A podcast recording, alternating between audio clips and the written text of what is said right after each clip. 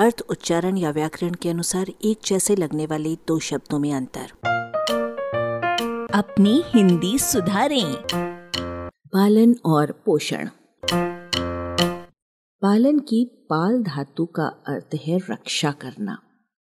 जब मधुमक्खी का पालन या कुक्कुट पालन किया जाता है अथवा जब कुत्ते या गाय को पाला जाता है, तब इन प्राणियों के रहने आदि की व्यवस्था करके इनके जीवन की रक्षा की जाती है।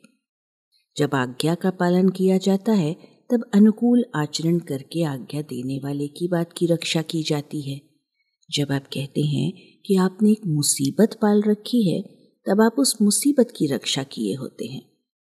पाल से पालक बने प्रभु, राजा माता पिता और पालिका, जैसे नगर पालिका न्यायपालिका में भी रक्षा का आशय साफ़ साफ़ दिखाई पड़ रहा है। कहा जाता है कि माता पिता बच्चों को पाल पोस कर अर्थात उनका पालन पोषण करके उन्हें बड़ा करते हैं। इस प्रकार पोषण पालन के बाद आता है।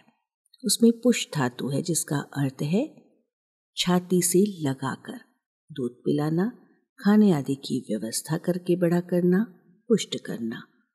पुष्ट में भी पुष्ट धातु है। पोषण माने सहायता भी है। संपोषण, अंग्रेज़ी में पैट्रन सभी प्रकार की सहायता कर सकने वाला होता है। पोषण जीवधारियों का ही नहीं कभी कभी किसी के मत का भी होता है। पालन में रक्षित होने का और रहन सहन का भाव प्रमुख है। उसमें घर का विशेष महत्व है।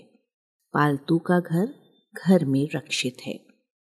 पोषण में वृद्धि होने का और खान पान का भाव प्रमुख है। ये तथ्य उदाहरणार्थ कुपोषण के शिकार बच्चे वाक्यांश से और विटामिन के लिए पोषक शब्द के प्रयोग से और भी स्पष्ट हो जाता है।